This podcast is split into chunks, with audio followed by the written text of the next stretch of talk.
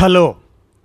కానమోకు కథావచనం మోహనవచనం పరిజ్ఞాన హితబాండం శ్రోతలకు ఆహ్వానం నమస్కారం. చదవదగునెవరు రాసిన తదుపరి చదివిన వెంటనే మరువక పలువురికి వినిపింపబూనినా అదియే పరిజ్ఞాన హితభాండమవు పో మహిళ మోహనవచనమై విరాజిల్లు. పరిజ్ఞాన హితబాండం లక్ష్యం ప్రతివారీ సమాచార హక్కు ఆస్ఫూర్తితోనే ఇప్పుడు రంగనాయకమ్మ విరచిత అంశం. సనాతన అధునాతన శ్రామిక ధర్మాలు అనేటువంటి వాటిని ఇప్పుడు మీ కానమోకు కథ వచ్చిన శ్రోతలకు మీ కానమోకు స్వరంలో వినిపిస్తాను వినండి. సనాతన అధునాతన శ్రామిక ధర్మాలు ఇక వినండి. రచన రంగనాయకమ్మ. కుల వ్యవస్థ ద్వారా సామాజిక న్యాయానికి హాని చేసే సనాతన ధర్మాన్ని కేవలం వ్యతిరేకించడమే కాదు దాన్ని పూర్తిగా నిర్మూలించాలి అని తమిళనాడు మంత్రి ఒకరు అన్నారనే వార్త తెలిసిందే. అప్పటి నుంచి ఆ విషయం మీద వ్యతిరేకులు అనుకూలురు వాదులాడుకుంటున్నారు. ఆ వాదనలు విన్నాక సనాతన ధర్మంతో పాటు మరో రెండు ధర్మాల గురించి కూడా చర్చించాలనిపించింది నాకు. ధర్మం అనే పదానికి అర్థం ఏమిటి? ఆ పదం ఎన్ని సందర్భాలలో వస్తుందో ఆ సందర్భాల అర్థాల మొత్తమే ఆ పదానికి అర్థం. అలా చూసినప్పుడు సమాజంలో ధర్మం అంటే మనుషులు పాటించవలసిన విధి నియమం సూత్రం న్యాయం లక్షణం స్వభావం విధానం పద్ధతి వగైరాలు. ఏ పేర్లతో చెప్పుకున్నా ధర్మం అనేది సమాజంలో మనుషులంతా ఒకరికొకరు ఆప్తులై శాంతి సౌఖ్యాలతో జీవించడానికి కావలసినదే. ఇప్పుడు జరుగుతున్న వివాదం సమాజానికి సంబంధించిన ధర్మం ఎలా ఉండాలి అనే దాని గురించే. వివాదం అయితే సనాతన ధర్మం మీద విమర్శతో మొదలైంది. సనాతన అనే విశేషణానికి అర్థాలు శాశ్వతమైన ప్రాచీనమైన పవిత్రమైన నిశ్చలమైన అని సనాతన ధర్మాన్ని సమర్థించే వారి ప్రకారం సనాతన ధర్మం అనేది అతి ప్రాచీనమైనది. అందుకే అది పవిత్రమైనది. అదే శాశ్వతంగా అనుసరించదగ్గది. ప్రాచీనమైన ప్రతిదీ పవిత్రం కాదని తర్కానికి నిలబడనిది కొందరికే మేలు చేసేది అయినా ఏ ధర్మము శాశ్వతంగా ఉండిపోదు అని ఎవరైనా అంటే సనాతనులకు చాలా కోపం. సనాతన అనే మాట దాని అర్థము మొట్టమొదట ఏ ప్రాచీన గ్రంథంలో వచ్చింది అనే దాని మీద వేరు వేరు అభిప్రాయాలు ఉన్నాయి అది మొదటిసారి భగవద్గీతలో కనిపించిందని కొందరంటే వేదాలలో అసలు ఆ మాటే లేదని కొందరు అంటారు నేను మళ్ళీ ఒకసారి ఇప్పుడే భగవద్గీత తెరిచి పరిశీలిస్తే ఆ మాట భగవద్గీతలో రెండు చోట్ల కనపడింది. ఒకటవ అధ్యాయంలో నలభయో శ్లోకంలో కులక్షయం వల్ల సనాతన కులధర్మాలు నశిస్తాయి. కులధర్మాలు నశించడం వల్ల వంశాన్నంతటిని అధర్మం కమ్ముకుంటుంది. కుల విధానం నశిస్తే అధర్మం కమ్ముకుంటుందట ఈ శ్లోకంలో. ధర్మం అనేది లేదు.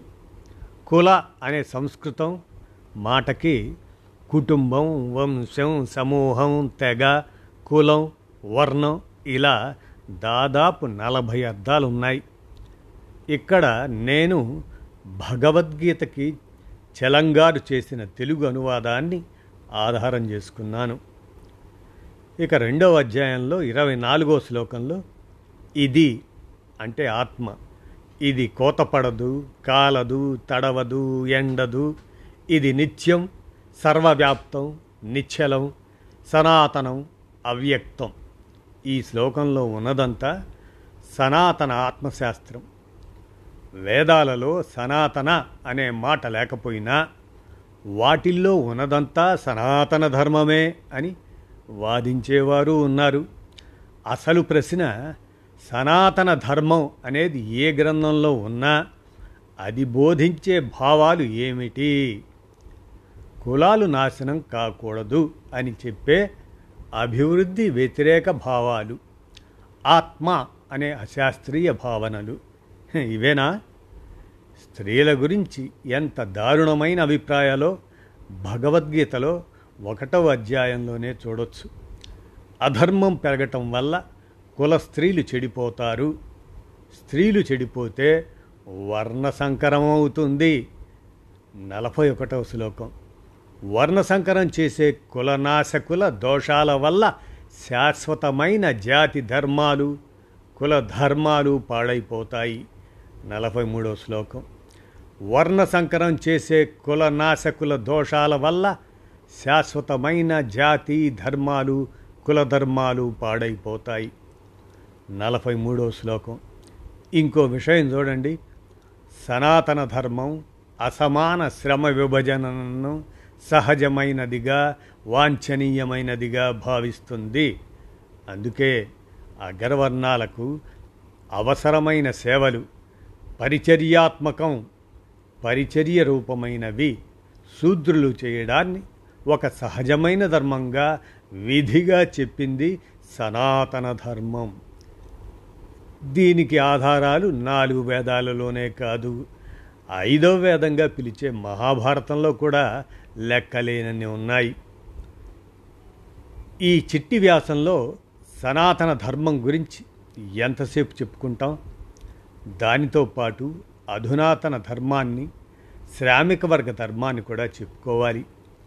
సనాతన ధర్మాన్ని వ్యతిరేకించే సిద్ధాంతాన్ని అధునాతన ధర్మం అనవచ్చును. ఈ ధర్మం ప్రకారం కులభేదాలు ఉండకూడదు. ఎందుకంటే ఇక్కడ వేరు వేరు కులాల వాళ్ళు అనేక పని స్థలాల్లో అదే ఫ్యాక్టరీల్లో గనుల్లో బస్సుల్లో రైళ్ళల్లో ఆసుపత్రుల్లో కాలేజీల్లో ఆఫీసుల్లో ఇంకా అనేక చోట్ల కలిసి పని చేసి తీరాలి. లేకపోతే సమాజ జీవితమే స్తంభించిపోతుంది. ఇక్కడ ఒక ముఖ్యమైన విషయం గమనించాలి. సనాతనులలాగే ఆధునికులు కూడా ఇప్పుడు ఉన్న అసమాన శ్రమ విభజనను ఏమాత్రం వ్యతిరేకించరు. అసమాన శ్రమ విభజన అంటే శ్రమలు చేయడంలో కొందరు ఏ శ్రమలు చేయరు. అధికులే అన్ని శ్రమలు. శ్రమలు చేసే వారిలో కొందరు జీవితాంతం మేధాశ్రమలే. మిగతా వారు జీవితాంతము శారీరక శ్రమలే.